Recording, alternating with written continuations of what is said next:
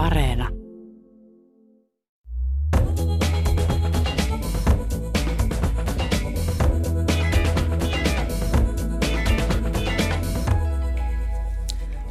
ja kuvataiteilija Jukka Rintala täytti seitsemänkymmentä vuotta yhdeksäs huhtikuuta kaksituhattakaksikymmentäkaksi.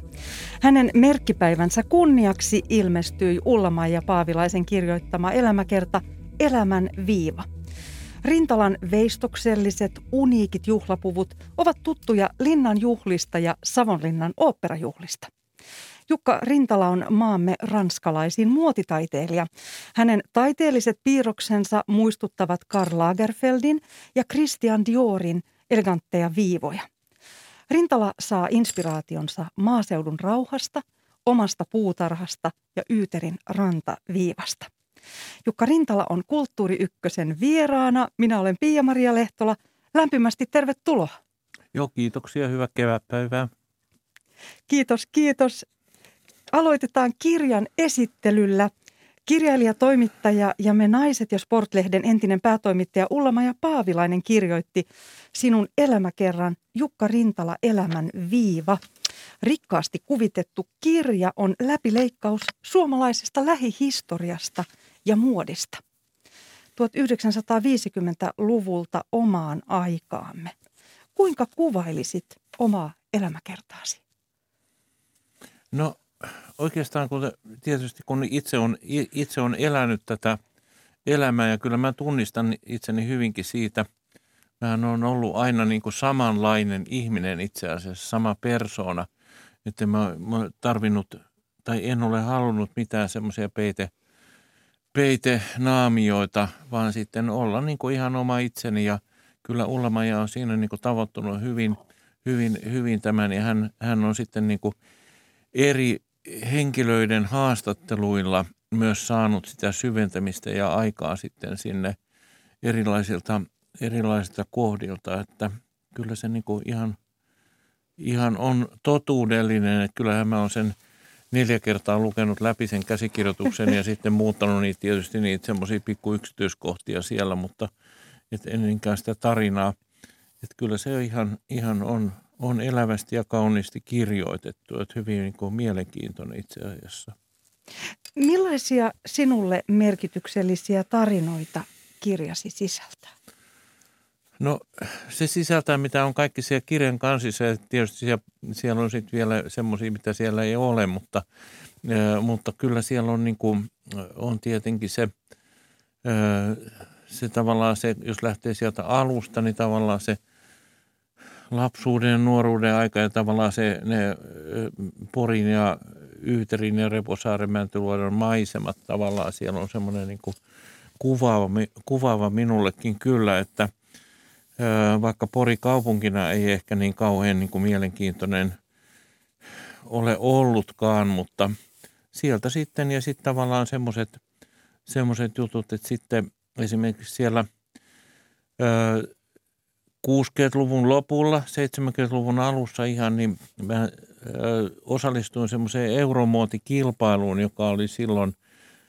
Sain sitten, lähetin sinne piirrokset ja sieltä sitten muotitoimittaja Rauni Palonen soitti.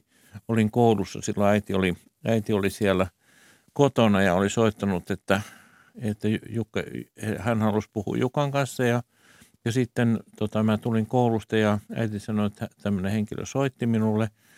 Ja, ja sitten Rauni, Raunille soitin, soitin tietenkin. Ja sitten hän sanoi, että nyt, Jukka, nyt sinun pitäisi lähteä tänne Helsinkiin, että täällä on tämmöinen, tämmöinen tota, ää, tilaisuus, että sinut on valittu näiden viiden joukkoon, jotka on tähän, tähän kilpailuun päässeet. Että se oli yksi semmoinen käännekohta tavallaan siellä. Että siitä sitten, sitten tietysti mä olin silloin koululainen. Mä olin ainut koululainen, muut oli, muut oli sekä tuolta taideteollisesta, taideteollisesta sekä Lahden Muotoilu-instituutista. Millainen tämä teos oli, minkä olit tehnyt tähän kilpailuun? Hyvin semmoinen klassinen, ihan, ihan tota mun ensimmäiset piirrokset ja sitten ta- tavallaan semmoinen hyvin niin kuin jo siinä vaiheessa niin vähän semmoista niin kuin luksusta ja eleganssia ja vähän ekstraa, ekstraa että, että tota, luonnonvalkoisista ohuista villakankaista ja tjösseistä tehdyt ää, arkiasu, ranta-asu ja juhla-asu. Mm. Mm, niin, se oli aika jännää, kun sitten ensimmäisenä niin kun tehtiin niitä. Ja sitten piti alkaa tehdä niitä. Joo, no, mutta siitä Silloin, se joo. alkoi. Joo. Siitä se alkoi menestys. Ja, ja miten sitten lapsuuden ja nuoruuden, jos ajatellaan näitä esikuvia ja esimerkiksi perheessä tai suvussa ja koulussa, jotka herättivät ja vahvistivat tätä sinun esteettistä silmää? No oikeastaan mun vanhemmat on aina ollut silleen, että he on niin kuin olleet mukana, mutta eivät mitenkään niin kuin väkisin, väkisin tyrkyttäneet eikä tehneet, vaan olleet siinä niin kuin mukana, mukana siinä asiassa. Ja sitten tietenkin se, että siihen aikaan, siihen aikaan oli jo Porin linja-autoaseman R-kioskilla oli kansainvälisiä muotilehtiä, Vougin numeroita Amerikasta ja Haapyspasarin lehtiä ja niitä mä sitten siinä vaiheessa sitten vähän myöhemmin, myöhemmin ostin sieltä. Et oikeastaan siinä, siinä tota, kouluaikana, kun olin kaksitoista vuotta, mä olin toisen luokalla silloin, niin meillä oli semmoinen ähm, muotipiirrostehtävä tavallaan meidän äh, piirustuksen, piirustuksen opettaja Tytti ja Forsellest äh, antoi sellaisen tehtävän, niin hän, hän tota sanoi, sitten mä tein pari erityyppisiä luonnoksia ja hän sanoi, että näissä on hyvin paljon semmoista teatteria, teatteri- ja muotitunnelmaa näissä jutuissa. Mä tein semmoiset, semmoiset tavallaan niin kuin ähm, karnevaaliasut tai tämmöiset niin kuin vähän alkuka, missä on myös tämmöistä vähän alkukantaista, mikä sitten minulla myöhemminkin on näissä tuotannossa aina silloin tällöin tulee esiin tämä tämmöinen vähän kansallisromanttinen tai, tai sitten tämmöinen alkukantainen tunnelma. Öm, mitä, mikä itseäsi yllätti, kun kävitte läpi elämääsi tätä kirjaa varten?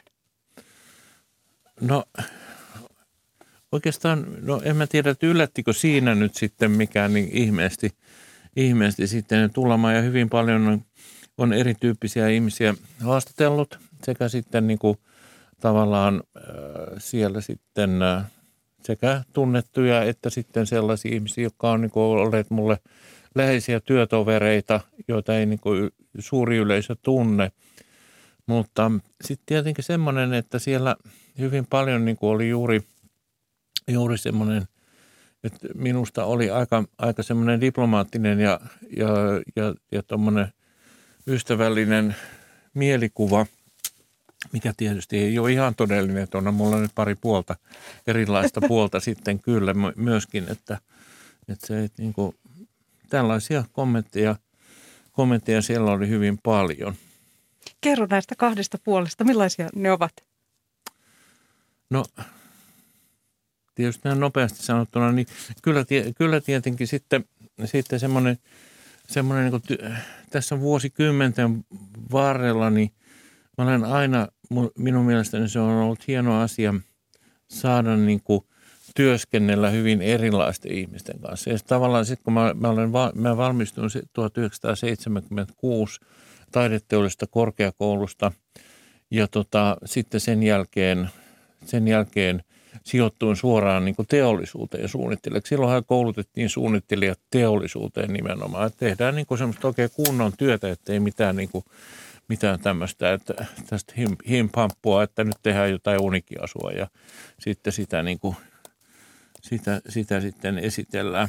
Vaan sieltä tuli niin kuin se, tavallaan se öö, oikein semmoinen kun, kunnon niin kuin työn tekemisen runko, että lähdetään sieltä puun juuresta, ei niinkään kuusen latvasta tekemään sitä asiaa. Niin tavallaan siinä on tullut, tullut myöskin luonteeseen semmoinen niin kuin Ja, ja siihen tekemiseen semmoinen niin kuin jalat maassa oleva, ettei nyt heti, niin kuin vaikka tekisi miten hienoa ja tulisi mitä menestystä tahansa, niin ei se mitenkään päähän mene. Sitten vaan ymmärtää myös sen ison kokonaisuuden, että se on niin kuin semmoinen, semmoinen tota, tarvittava asia.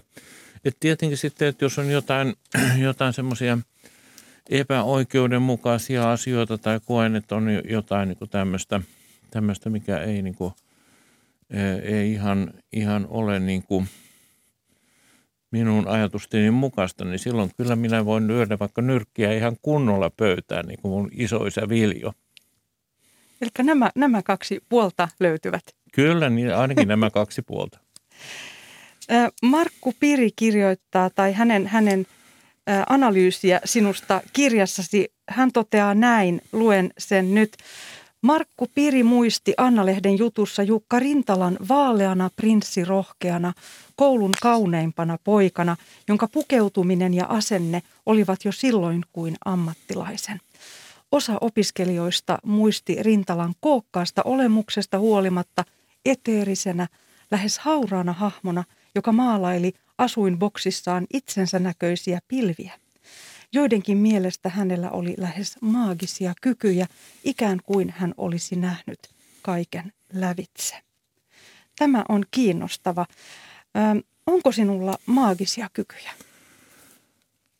Öö, no se on nyt vähän suhteellista. Ei sitä itse tietysti. Kyllä sitä öö, sanoisin, että näkee aika paljon kaikki erilaisia asioita. Sitten kun on, niin tietysti taiteilija on herkkä, herkkä niin kuin tajuamaan asioita ja näkee ihmisestä, mitä usein, että millainen se kirjassakin se tulee siellä kyllä, koska mä haluan näin henkilökohtaisesti nähdä ihmisen, ihmisen että tota noin, niin mä näen, minkä tyyppinen hän on tai tavallaan sen, sen, sen, niin kuin sen sielun ja luonteen. Mutta, mutta se, että niin kuin tämä Markun, Markun juttu muistaakseni, se on jostain, jostain sieltä yhdeksänkymmentäluvun puolelta, hänen jostain artikkelista otettu ja sit, sit, sitä mä ihmettelen, että mistä tämä pilvijuttu on voinut tulla. Et nyt mä luulen kyllä, että meidän Ulla-Maija Paavilainen on haastatellut jotain semmoista henkilöä, josta hänen ei, ei pitänyt haastatella. Hmm. Tällainen tunne. Kyllä. Mutta täytyy oikein kysyä hänellä. Terveisiä hänellä muuten. Hän varmaan kuuntelee tätä. Et voi kertoa, että mitä hän tarkoittaa. Mutta tässähän on, on totu, totuus siitä, että sinähän olit ja olet edelleen itsekin hyvin, hyvin kaunis ja veistoksellinen. Ja, ja, ja sinussa on, tässä kirjassakin moni, moni puhuu tämmöisestä kuninkaallisesta ulkomuodosta. Niin, se nyt on jo, että noi on tietysti semmoisia, mitä nyt itse ei niin kuin, tavallaan sitä asiaa, että ei tässä niin kauhean kuninkaallinen olo aina joka päivä ole, mutta, mutta tota, semmoinen, että tietenkin niin kuin se... Öö, varsinkin sitten siinä niin kuin käden jäljessä, siinä viivassa, joka tulee niin kuin aivojen, sydämen ja käden välillä, niin siinä, siinä meillä taiteilijoilla se korostuu, se sitten nä, niistä näkee siitä viivasta sen ihmisen sielun ja luonteen. Kyllä. Viime viikolla juhlittiin sinun syntymäpäiviä ja kirjaa Ravintola Teatterissa Helsingissä ja Muoti Showssa näimme balleriina Jaana Puupposen punaisissa ja mustissa tyllipuvuissa, Leena Harkimon graafisissa puvuissa ja Susanna Laineen pikkukukallisessa ohuessa Leningissä, joka toi mieleen Shakespearen juhannusyön uniteoksen. Tilaisuudessa Angelika Klaas lauloi muun muassa tangoa. Ja kirjassasi nostetaan myös esiin suhteesi musiikkiin. Millainen se on? Se on ollut läsnä muodin parissa koko ajan. No mä sanoisin, että tuo musiikki on semmoinen, semmoinen mikä on ollut, ollut hyvin tärkeässä asemassa aina, aina erilaisissa asioissa. Tietysti mä kuuntelen sitä ja sitten se on niin kuin, on, on tota, olen, olen puvustanut niin kuin konsertteja ja tällaista. Ja sekä sitten niin kuin, öö, mutta en osaa, en osaa itse soittaa mitään, enkä laulaa. Mutta mä sanoisin, että mulla on öö, kuitenkin niin kuin niin sanotusti hyvä musiikkimaku. Kyllä mä kuulen, mikä on hyvä ja mikä on huono. Että ei se kyllä se niin kuin ihan, ihan tota, ja mikä ku, sopii mihinkin. Ja tosiaan äh, kirjassa kerrotaan myös, että äitisi saattoi vaikuttaa suhteesi musiikkiin jo hyvin alkuvaiheessa.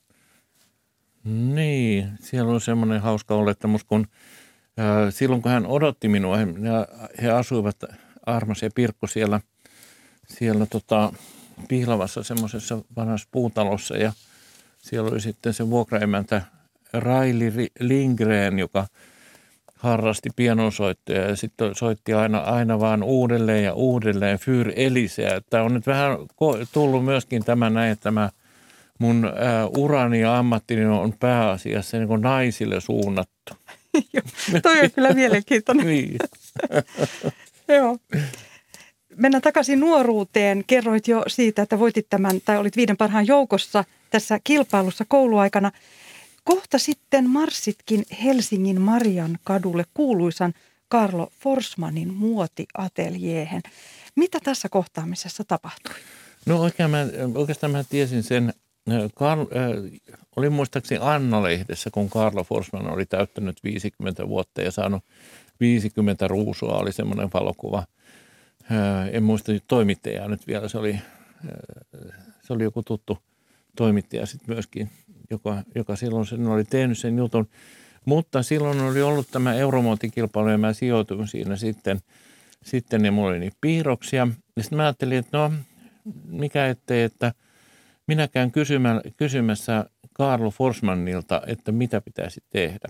No minä soitin, soitin hänelle sitten, hänen sinne ateljeeseensa ja sitten hän, san, hän otti minut vastaan siellä, siellä Marjankadulla ja, ja tota, siellä oli, oli sitten tämmöinen koppavan näköinen ovella se nainen. Se oli todella semmoinen oikein, että tänne ei kuka tahansa pääse tulemaan. Se oli, siellä kävi tietysti arvovieraita. Ja sitten tapasin, tapasin hänet ja esittelin piirruksia ja hän sano, sanoi, että ei mihinkään räätälikouluun kannata mennä, että kannattaa pyrkiä taideteolliseen oppilaitokseen, joka tietysti oli kyllä näin myöhemmin, myöhemmin sitten erittäin, erittäin hyvä, koska sieltähän se mun, minun leipäni sitten oikeastaan tuli useita vuosikymmeniä, että tavallaan sen, sen kautta, että sitten sitten siellä taidette, taideteollisessa ää, ää, havaitsin semmoisen asian, että varmaan sitten kun tulee, joutuu työelämään, niin ei enää ehdi ää, opiskella ää, taideaineita. Tavallaan sitä tekniikkaa, sitä maalaamisen ja piirtämisen tekniikkaa. Ja mulla oli tosi paljon, paljon siellä sitten niin kuin niitä taideaineita. Ja mä ajattelin, että mä tässä, tässä niin kuin pääsen varmaankin tähän alkuun sitten, niin sitten myöhemmin sitä voin hyödyntää monissa asioissa, mikä on ollut ihan totta sitten kyllä. Kyllä, että se oli, oli, oli merkittävä tämä, tämä kohtaaminen. Kyllä. Sitten aloitit pitkän uran nahan parissa Friittalassa ja oma pukeutumisesi oli pitkään mustat nahkahousut ja valkoinen paita. Mikä nahassa inspiroi sinua muotisuunnittelijana? No. Mä sanoin, että se, se kuitenkin se oli siinä vaiheessa, mä tein, tein tuolla jo tuolla ää, taideteollisessa, niin mä tein mun lopputyö. Mä tein miesten, miesten semmoisen tosi hienon avantgardistisen nahkavaatekokoelman, josta sitten niin kuin toteutettiin pari tuotetta, tuotetta siihen lopputyöhön ja tehtiin hieno portfolio. Ja tota, sen kautta sitten oikeastaan se urkeni se ää, ura, ura sinne tai alkoi. Alkoi siellä Friitalalla, että mä tein sinne, olimme, te, teimme ekskursion sinne keväällä. Paula Häiväoja, ja taiteilija, oli meidän yliopettaja silloin ja hän, hän sitten ehdotti, ehdotti sitten tuotepäällikölle, että he palkkaisivat minut sinne. Ja, ja tota, mä tein kesällä sitten vielä, sain tehdä vähän näytetöitä ja sitten ensimmäinen päivä yhdeksättä. seitsemänkymmentäkuusi, niin tota, mä sain sieltä sitten paikan ja olin, olin tein ensin, ensin tota, äh, vuoden verran nuorisomallistoja ja sitten siirryin sinne Friitalan, Friitalan Ulvilan päätehtaalle. Ja kirjassa on kauniita valokuvia näistä, näistä vaatteista. Siellä on mustia takkeja, joissa on onko lammasturkkia ja, ja silloin oli tämä saksalaismalli Veeruskakin, eli tällaista aika dramaattista. Hienoa muotia tehtiin. Joo, se, silloin oli, siinä oli Pariisin kirjassakin, katsotte, se varmaan sattuu monen kuulijan, kuulijan käteen sitä kirjaa. Siinä on mun ensimmäisestä muotikuvauksesta on semmoiset, siinä on pojalla ja tytöllä samantyyppiset jakut ja, ja tota, rusetit kaulassa. Ja tota, sitten, sitten siinä on toinen kuva toisella aukeamalla, joka on otettu siellä... Ää, Noormarkun Villa Mairian vielä Ahlströmin alueella. Se on otettu itse asiassa sen, sen, tota, sen äh, Kuusilinnan semmoisen kolmekymmentäluvulla, kaksikymmentä-kolmekymmentäluvulla tehdyn talon siinä puutarhassa. Siellä on semmoinen hieno perkola, perkola semmoinen niin kuin tosi tavallaan satumainen se perkola. Ja tytöt siellä sitten, me kuvattiin niin kuin niitä, silloin kuvattiin autenttisesti niin kuin kuvat, ne piti olla juuri sellaisia, mitä ne sitten, niin kuin, ne piti asetella niin, ja se oli, silloin taisi olla kaksikymmentäviisi astetta pakkasta, ja ne oli korkokengissä siellä, ja, ja tuota, ää, mutta saatiin hieno kuva, kun oikein Lindholm otti sen, ja, ja tuota, semmoinen, mitä aina, aina sitten sitä tunnelmaa, kyllä ne muistaa Ulla-Maija, Ulla-Maija, tota, ää, ja Seija sen ihan hyvin, että mikä se tilanne oli. Sinut tunnetaan kuitenkin majesteetillisista linnanjuhlien puvuista, muun muassa Leena Harkimon ja Riitta Uosukaisen juhlapuvuista. Miten kuvailisit näitä pukuja ja miten, miten ne tuovat esiin kantajansa? No se oikeastaan tämä, niin kuin tämä linnanjuhlapuku-asia tuli siellä.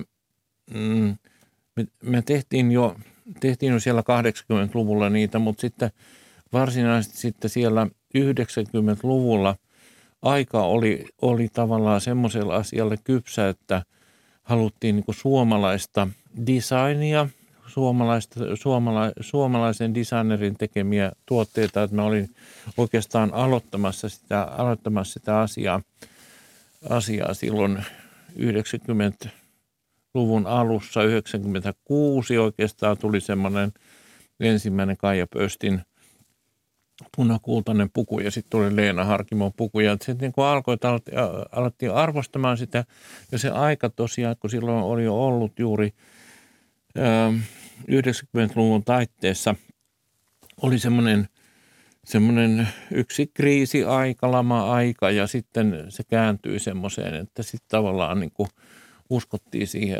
haluttiin niin kuin tuoda se äm, eri tavalla se juhlapukeutuminen esiin ja me olimme siinä sitten kyllä niin kuin pitkään olemme olleet mukana tässä kymmeniä vuosia jo sitten, mutta, mutta sitten niin kuin nyt tietysti ollaan kaksi vuotta ei ole tehty ja sitten ollaan tehty ihan muita asioita. Ja tosiaan Leena Harkimo oli jo kuusitoistavuotiaana sinulla mallina ensimmäistä kertaa.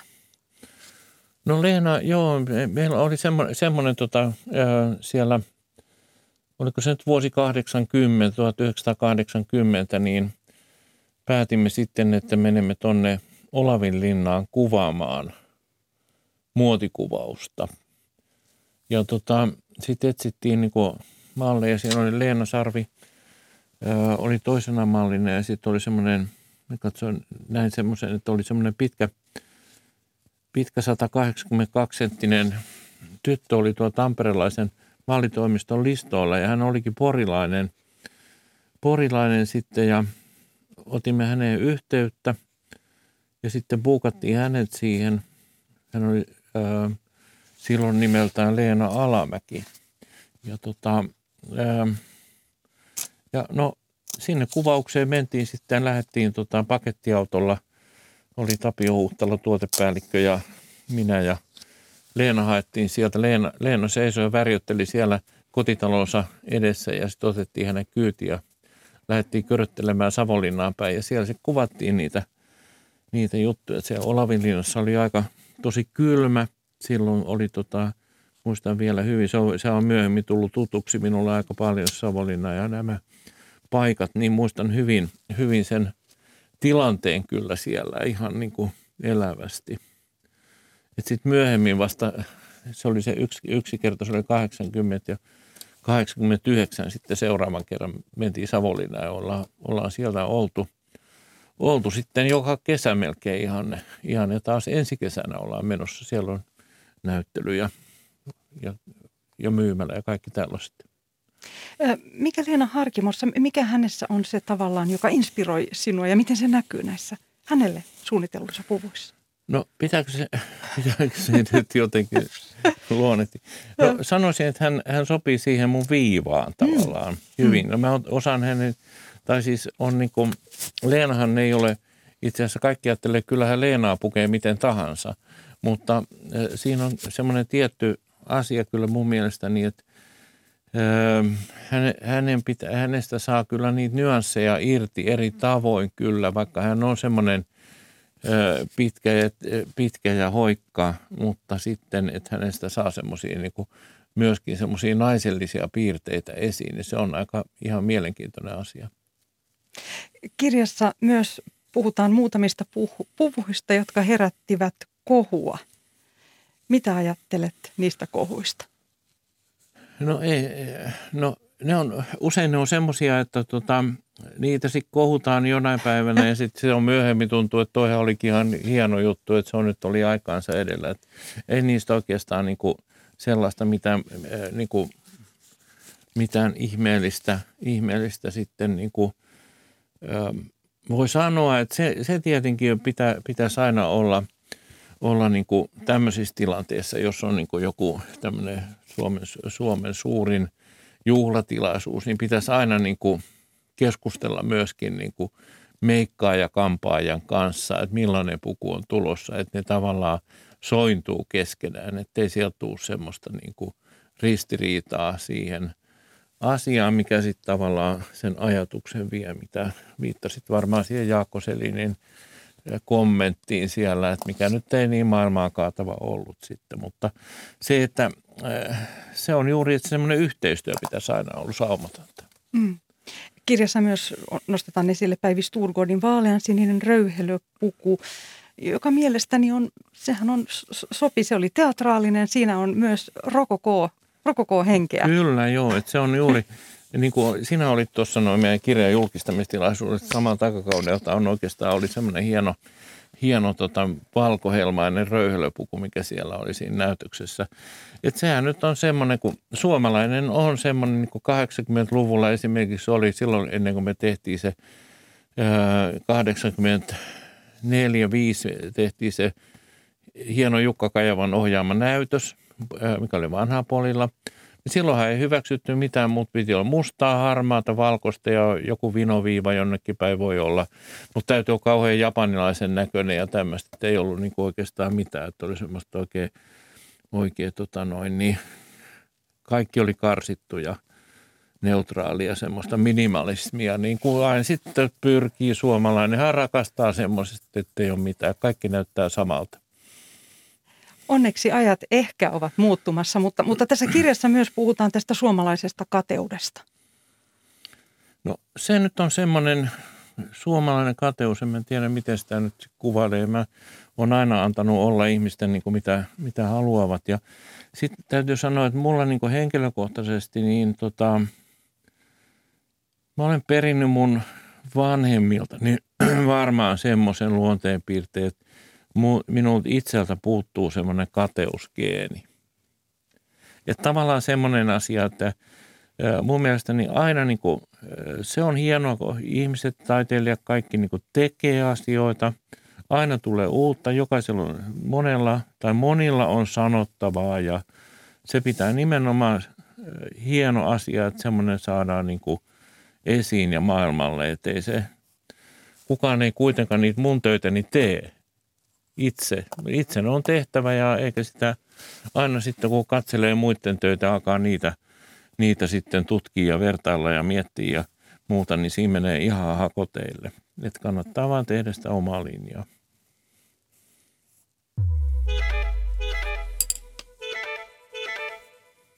Kuuntelet Kulttuuri-Ykköstä, jossa tänään keskustelemme maamme merkittävimmästä muotitaiteilijasta Jukka Rintalasta ja hänen urastaan uuden elämäkerran pohjalta. Minä olen Pia-Maria Lehtola. Mennään takaisin vielä siihen prosessiin, missä tehdään puku. Mm. Ja kerroit tosiaan kirjan julkaistamistilaisuudessa tällaisen, tällaisen tarinan, että, tai tällaisen neuvon, että se on viisasta tehdä vain yksi luonnos puvusta asiakkaalle. Mik, miksi se on näin? Niin, mä taisin sanoa vitsinä, vitsinä vähän silloin, sanoin vitsinä vähän silleen, että jos se nyt on ehkä kyllä niin, että jos naiselle esittää monta luonnosta, niin sitten hän alkaa niin kuin yhdistelemään niitä, että tehdään, otetaan tästä hiat ja tehdään näin kuin tästä, tänne ja tänne. Että ehkä sitä on niin kuin paras tehdä se yksi asia ja siitä lähtee tekemään ja sitten niin kuin tekoprosessin aikana niin kuin, ää, sitten jalostaa sitä ja tehdä, koska se on niin kuin yhteistyötä kuitenkin ja sitten mietitään, mikä se on se asia. Että kun sitten nä- kuitenkin näkee, näkee naisen mittasuhteet, jos tehdään yhtä pukua just nimenomaan tämmöistä.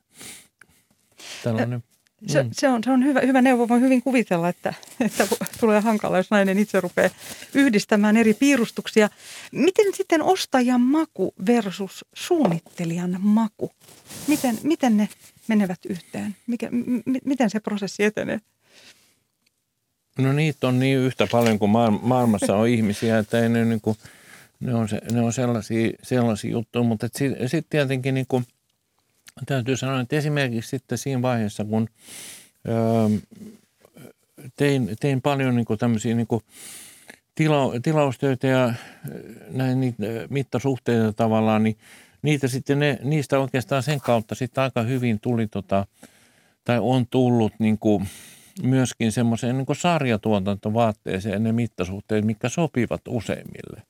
Että ei tavallaan se, se on niin kuin semmoista, tavallaan se on niin kuin semmoista käytännön juttua, että ei se ole pelkästään niin kuin jossain ruudulla, niin kuin näytöllä tai paperilla tehtyä asiaa, vaan se on ihan niin kuin semmoista niin kuin kokemusperäistä, että mikä niin kuin on, minkä, mikä mitenkin. Ja sit, sitten tietenkin, että se on aika tärkeä, tärkeä asia niin kuin sanoisin niin kuin taiteilijalla ja suunnittelee, että sulla, sulla on niin kuin itsellä niin kuin tavallaan se taju niistä mittasuhteista ö, olemassa ja tavallaan semmoinen niin kuin ikään kuin semmoinen tasapainoinen kultainen leikkaus siellä sun sisällä kaikessa, mitä sä teet, niin se niin kuin tavallaan helpottaa paljon sitä, sitä ö, asiaa. Että aina kun, ihan ihan sama, sama asia, kun sä lähdet tekemään jotain piirrosta, teosta, niin se lähtee siitä ensimmäisestä viivasta ja siitä se sitten muotoutuu. Ja tosiaan Aalto-yliopiston muodin emerittaprofessori Pirjo Hirvosen mukaan osaat nähdä naisen samalla tavalla kuin Yves Saint Laurent. Ja hän näkee muutenkin tyylissäsi samankaltaisuutta, eleganttia muotokieltä. Mitä ajattelet tästä vertailusta? Öö, no ehkä, ehkä juuri niin, että sitten Yves Saint Laurent hän oli semmoinen hyvin, niin kuin hänellähän oli se maailmanlaajuinen tämmöinen niin kuin tietysti markkinointikoneisto ja ver- verkosto ja kaikki tämmöiset siellä, mutta hänellä oli myös se, että, että tavallaan semmoinen asia, että antaa, antaa niin kuin suunnittelijana ja taiteilijana niin kuin sen vapauden, että voi niin kuin muuttua. Että voi ää, kehittää niin kuin asioita ja ottaa niin kuin erilaisia teemoja, asioita tavallaan ja tehdä. Ja se on semmoista niin kuin luovaa, että sä tee niin kuin koko elämäsi vaan saa jotain yhtä samantyyppistä. Että se on hänen niin kuin myöskin semmoinen niin kuin hyvin oleellinen se semmoinen niin kuin luovuus ja hieno asia. Että hänellähän oli mieletön. Mieletön myöskin se värimaailma ja kaikki tämmöiset. Että et oikeastaan tämä asia, kun me, me olemme Matti Vaskelaisen kanssa toteuttaneet nyt tässä, kun me ollaan tehty, tehty sieltä kaksituhattaluvun alusta isoja näyttelyitä, tavallaan niin kuin puku, pukujen ja, ja tota maalausten yhdistelmiä ja erilaisia juttuja eri puolille ulkomaille ja sitten kotimaassa hyvin paljon, eri paljon rikastettu tätä suomalaista maailmaa myöskin, niin se lähti oikeastaan sieltä, kun mä olin, olin mun serkkuni, serkkuni tuon pojan ristiessään kutsunut, että mun, halu, Pirkko halusi mut kummiksi sinne ja mä olin siellä sitten Washington D C:ssä ja New Yorkissa olin, olin tota kaksi yötä ja siellä sattui sitten olemaan Metropolitan Museum of Artissa.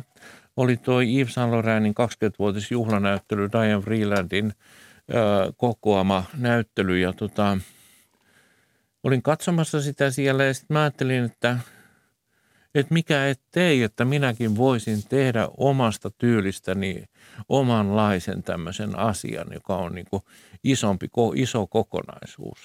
Että tavallaan sieltä oikeastaan se lähti silloin kahdeksankymmentäneljä vuonna, että nyt sitten siitä on minkä verran siitä aikaa, kohtalaisesti jo neljäkymmentä vuotta pian tulee. Ja sieltä oikeastaan on semmoinen asia, mikä on sitten ollut meillä myös semmoinen, mikä vetää niin kuin paljon yleisöä. Yleisö tavallaan ajatellaan sitä, että viime kesänä Savonlinnan maakuntamuseon hienossa näyttelyssä oli kaksikymmentäkaksituhatta kävijää. Haminassa oli, pikkukaupungissa oli melkein kaksitoistatuhatta kävijää puolestoista kuukaudessa ja nyt sitten tänä kesän tulee näitä. Että se, tavallaan se kauneus, henkilökohtaisuus ja semmoinen, semmoinen luovuus, niin se kiinnostaa ihmisiä ja se on niin kuin tavallaan semmoinen asia. Mutta toki se vaatii sen, että sulla pitää olla ne välineet tavallaan, millä sä toteutat sen ja se taito ja energiaa ja jaksaminen ja kaikki tämmöiset. Olet hyvin energinen, olet aamun virkkukirjassa, kerrotaan, että heräät aikaisin ja teet myös joka aamu kävelylenkin.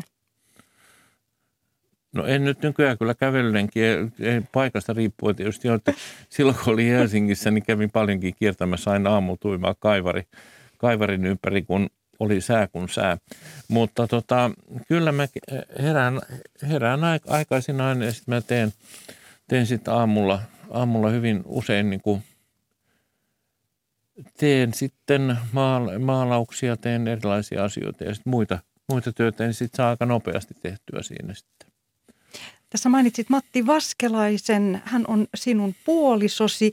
Tässäkin on y- yhtäläisyys Yves Saint Laurentin, hänellä oli kumppani Pierre Berger tukemassa ja auttamassa ja sinulla on visuaalisti Matti Vaskelainen apunasi. Miten te tapasitte? Siitäkin kerrotaan kirjassa.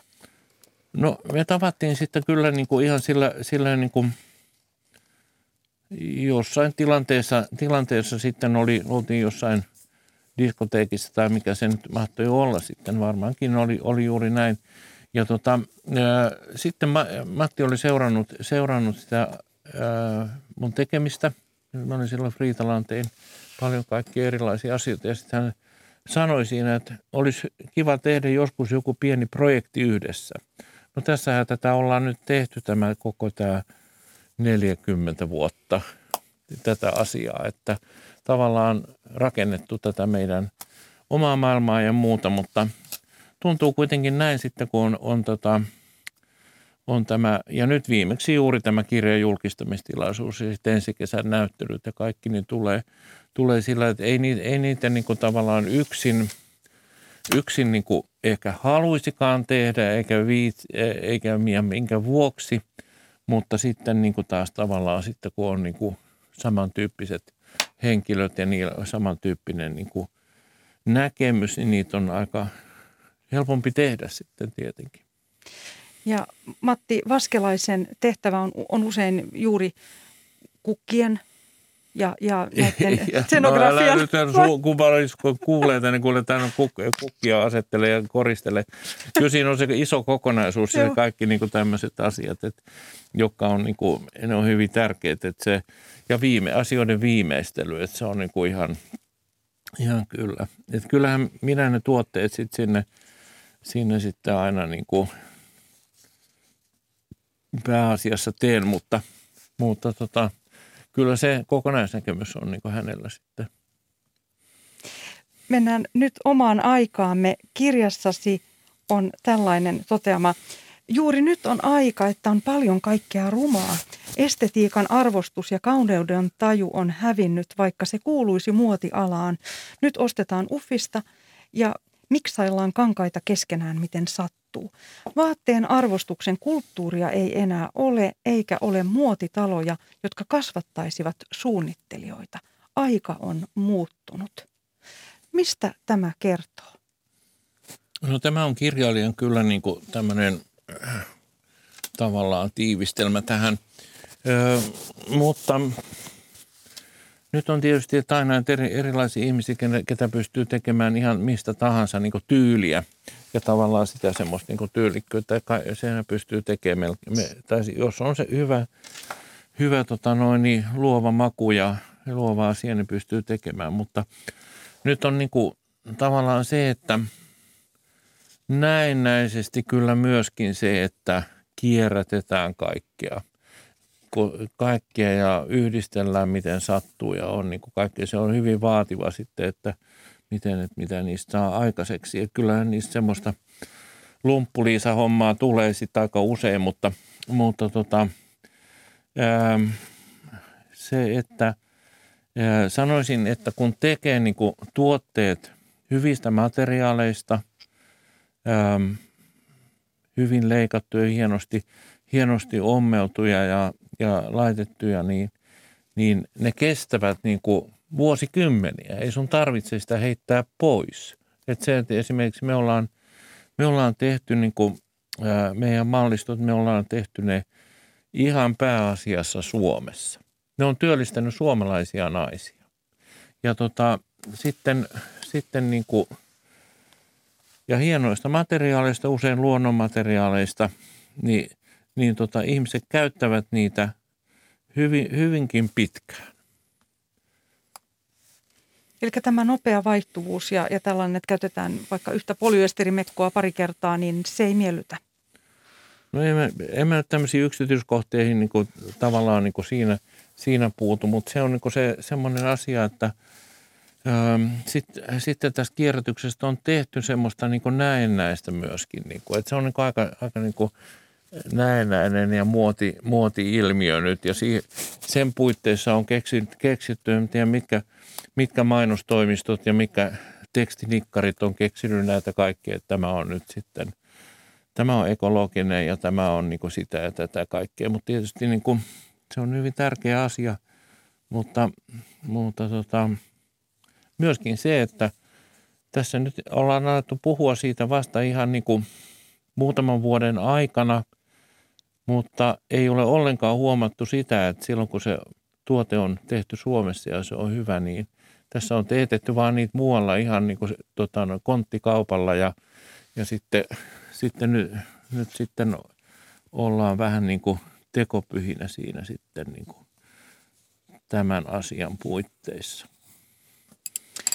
Jukka Rintala, tyyliäsi on myös kutsuttu slaavilaiseksi. Luomuksissasi on saarinajan näyttäviä korkeita kauluksia ja kultabrokadia ja mustaa pitsiä.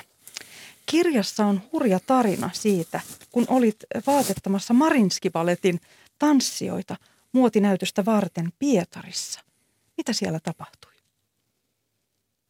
No oikeastaan se nyt oli vain semmoinen yksi, yksi pieni asia. Kirjailija sen halusi siihen sitten taas omalla tavallaan kirjoittaa. No mä olin useamman kerran siellä Pietarissa ja tota, ää, siinä sitten yh, yksi kerta oli semmoinen, että, että tota, siinä oli koko Pietarin kerma paikallaan ja sitten, sitten tota, ää, Marinski-teatterin ballerinat esitti mun, mun puvut siinä iltanäytöksessä. Ei siellä ole mitään muuta silloin ja se oli hienossa hotellissa siellä. Niin tota, siinä nyt sitten sattui, että todennäköisesti sain ruokamyrkytykseen siinä, mutta se oli tosi, tosi rankka, että se ei ihan siltä vaikuttanut. Että se oli vähän tietenkin niin kuin siinä rajoilla, että mitä se oikeastaan oli. oli ja mä ajattelin, että nyt tämä saa riittää, tämä touhu. Mm. Se oli dramaattinen tarina. Ähm, tässä elämänkerrassa tämän nimi on Elämän viiva ja sehän myös viittaa kädenviivoihin, joita ennustajat tulkitsevat. Ja tässä on myös erilaisia muitakin nimiä. Tässä sydämen viiva, pään viiva. Kirjassa kerrotaan, että kävit ennustajalla. Mitä hän ennusti ja kävikö nämä asiat totta? Kyllähän tota, no tämä Ulla-Maija Paavilaisen, hän, hän varmaan hän kokee olevansa ennustaja, koska hän on katsellut mun näitä kädenviivojani tässä ja keksi, kehitellyt tämän nimen myöskin. On ne nyt aika vahvat nämä mun kädenviivat ja nämä kädet on, on kyllä lähempänä tämmöistä puusepän, puusepän käsiä kuin mitään tota, tämmöisiä. Että niissä on semmoinen tietty kyllä niin kuin herkkyys ja voima samaa aikaa kyllä näissä. Että kyllä se näkyy siellä sitten tietysti mun viivassa, äh, siis maalauksen ja piirtämisen kädenviivassa. Että siinä on niin kuin erilaisia nyansseja. Että tota... Öö, Se, sä kysyt, että kävin, olen, olen sattumoisin käynyt yhden ainoan kerran ja tota, ää, silloin tämä, tämä tota, ei ollut mitenkään tarkoitus, että minä olisin mennytkään sinne, että en ole, en ole pyytänyt, tai siis en ole, en ole halu, hakeutunut sinne hänen luokseen, mutta siinä oli semmoinen mielenkiintoinen tapaus, että hän sitten katsoi sieltä, sieltä niistä. Taisi olla joku kortit tai jotain, mitä nyt oli, oli siinä, että sitten tulee, se oli siellä kahdeksankymmentäluvun alussa, että sitten tulee tota, mun elämääni semmoinen tumma nainen, joka, joka tota, muuttaa mun uran ja tekee siitä, siitä niin kuin aivan erilaisen. Et sittenhän tuli Kirsti Paakkanen, tuli yhdeksänkymmentäyksi luvun siellä alussa, että hän, hän siellä...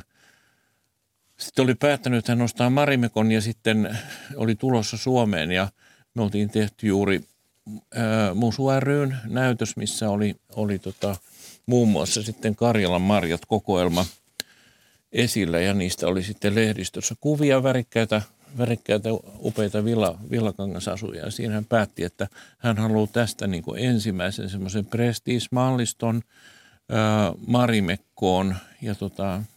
Otti sitten yhteyttä heti viikon sisällä, kun hän, hän tuli Suomeen, Suomeen ja tuli meidän sinne meidän toimistolle käymään. Et siitä se oikeastaan niin kuin sitten alkoi, että olihan siellä muutakin sitten. Semmoinen yllättävä asia, mitä ei kirjassa ole, oli tota, ää, tämä henkilö, rouva sanoi silloin, että sitten kun minä täytän kuusikymmentäkahdeksan vuotta, niin maailmaan tulee tota noin, niin sairauksia ja erilaisia asioita, jotka tulevat muuttamaan maailmaa.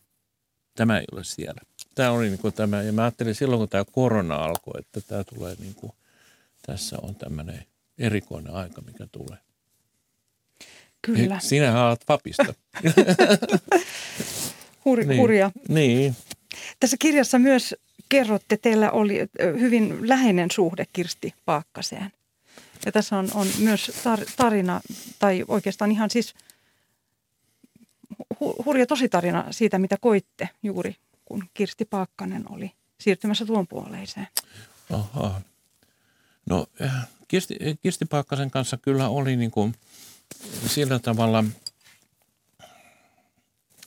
Öö, Läheinen, läheinen tuttavuus ja ystävyys kyllä ihan koko se ajan yhdeksänkymmentäyksi vuodesta sieltä, sieltä myöskin. Että mähän tein freelance-suunnittelijana, suunnittelin samaan aikaan monelle talolle ja moniin eri asioihin. En ollut niinkään kiinni pelkästään siinä, siinä sen talon, talon niin kuin tekemisessä. Ja se ehkä auttoi minua siinä juuri semmoisessa, että, että, että minä sitten ottanut joka asiasta, kun siellä oli niin pauhinoita. Pauhinaa ja juoksemista niin kuin joka päivälle riitti jotain. Ja että se ei niin kuin niinkään ottanut sitä luo, luo, omalle luonteellinen ominaisena, että rauhallisena isältä olin perinnyt semmoisen, että olen ottanut, että katsoo, katsoo vähän niin kuin asioita, asioita silleen kauempaa. Ja tota, se oli niin kuin oikeastaan siinä, siellä sitten kyllä niin kuin ja säilyy, säilyy sitten sen jälkeenkin kyllä sitten, kun tota, ähm, hän myi Marimekon ja sen jälkeen, jälkeen olimme, kävimme useampi, useita kertoja Matti Vaskelaisen kanssa. Kirsti kutsui aina kahville ja käytiin siellä juttelemassa eri asioista. Hän oli mukana, mukana eri jutuissa muun muassa, kun teimme, teimme Rovaniemelle hienoa Arctic Glamour-näyttelyä, niin hän oli hyvin paljon siinä sitten niin kuin tavallaan innostamassa ja, ja kommentoimassa ja tekemässä. Että se aina auttoi sitten. Hänellä oli hyviä ideoita aina. Ja olet suunnitellut hänelle myös tällaisen Swan Joutsen sormuksen. No se oli oikeastaan silloin, mä tein A. Tillanderin kanssa semmoisen hienon... Öö, kolmenkymmenen korun unikisarjan ja hän sieltä hankki semmoisen kaulakorun, mikä on, on siinä kirjassa myöskin kuvattuna. Semmoinen hieno, hieno tota koru ja sitten, sitten tota, siihen, siihen hän halusi sen sormuksen ja se tehtiin hänelle sitten erityisesti se, se sormus ja, ja tota, se on tota, semmoinen asia. Siinä, siinä tota, se, se varsinainen kysymys, taas mä polvelen niin vähän eri puolille, kysyit siitä, niin siitä, ää, siitä tota, silloin viime syksynä, syksynä kun hän tota, ää, En, en sitten, mä olin syyskuussa puhuin hänen kanssaan viimeksi, oli, mutta sitten mä en saanut enää hänen yhteyttä. Niin tota, ää, siinä semmoisen, silloin torstaina, niin mä tein se mun näyttelyyn, syksyn näyttelyyn Arsluongan galleriassa, niin se oli tulossa juuri seuraavaan viikolla. Niin mä maalasin semmoiset, tavallaan semmoiset liljat. Ja niihin tuli semmoinen niin kuin kultainen niin kuin, tavallaan niin kuin kultasade, ikään kuin ne itki siitä. On niin semmoinen. Se jotenkin oli vaistomaisesti semmoinen. Hän kuoli sinä päivänä. Ja sitten perjantaina, öö, tietysti nämä nyt nämä media, öö, uutiset, Ylen uutiset ja, ja tota, Iltasanomat on tietysti seurannut sitä, että meistä on ollut niitä Kirstin kanssa niitä kuvia ja muuta, niin ne kysyvät minulta, että miten Iltasanomien toimittajat, miten mä aion viettää tätä öö, tai miten mä aion muistella Kirstiä nyt silloin, niin kuin silloin perjantai-illalla. Mä sanon, kuulkaas, että mä aion nyt tässä, kun mulla on näyttely tulossa tiistaina aukeaa, niin mä piirrän hänestä semmoisen sielun kuvan. Ja tota, siitä tuli se, se on siinä, siinä kirjassa, se on asiakkaalla, mä oon myynyt sen, ja se on siinä, siinä kirjassa kuvattuna, että siinä on semmoinen, se on, onko se nyt sitten metri kaksikymmentä kertaa metri kahdeksankymmentä se työ, se on. Tosi, tosi hieno siitä tuli. Kiitos Jukka Rintala antoisasta keskustelusta. Kohta on pääsiäinen. Ortodoksinen pappi on siunannut teidän Karkkilan valkoisen kotitalon ja siellä vietätte varmasti pääsiäisen. No kyllä todennäköisesti nyt tässä, tässä on niin kuin vielä, vielä tota, niin, niin nyt niin kuin tämän viikon pääsiäisen ja sitten virittäydytään siihen, kun mennään niin kuin, ää, ensi viikolla tonne Tampereen virittäydy vapaalle messuille ja ollaan siellä. Ja siellä on Tampereella sitten Jukka Rintala kirjan julkistamistilaisuus messuilla. Hienoa. Kiitos, kiitos paljon, kun tulit Kulttuuri-Ykkösen vieraaksi. Minä olen Pia-Maria Lehtola. Äänitarkkailijana oli Mikko Kylmäläinen ja tuottajana oli Olli Kangassalo. Ja huomenna Kulttuuri-Ykkösen suora lähetys Musiikkitalosta aiheena Hector, joka täyttää seitsemänkymmentäviisi vuotta. Kaunista tiistaita teille kaikille. Dios.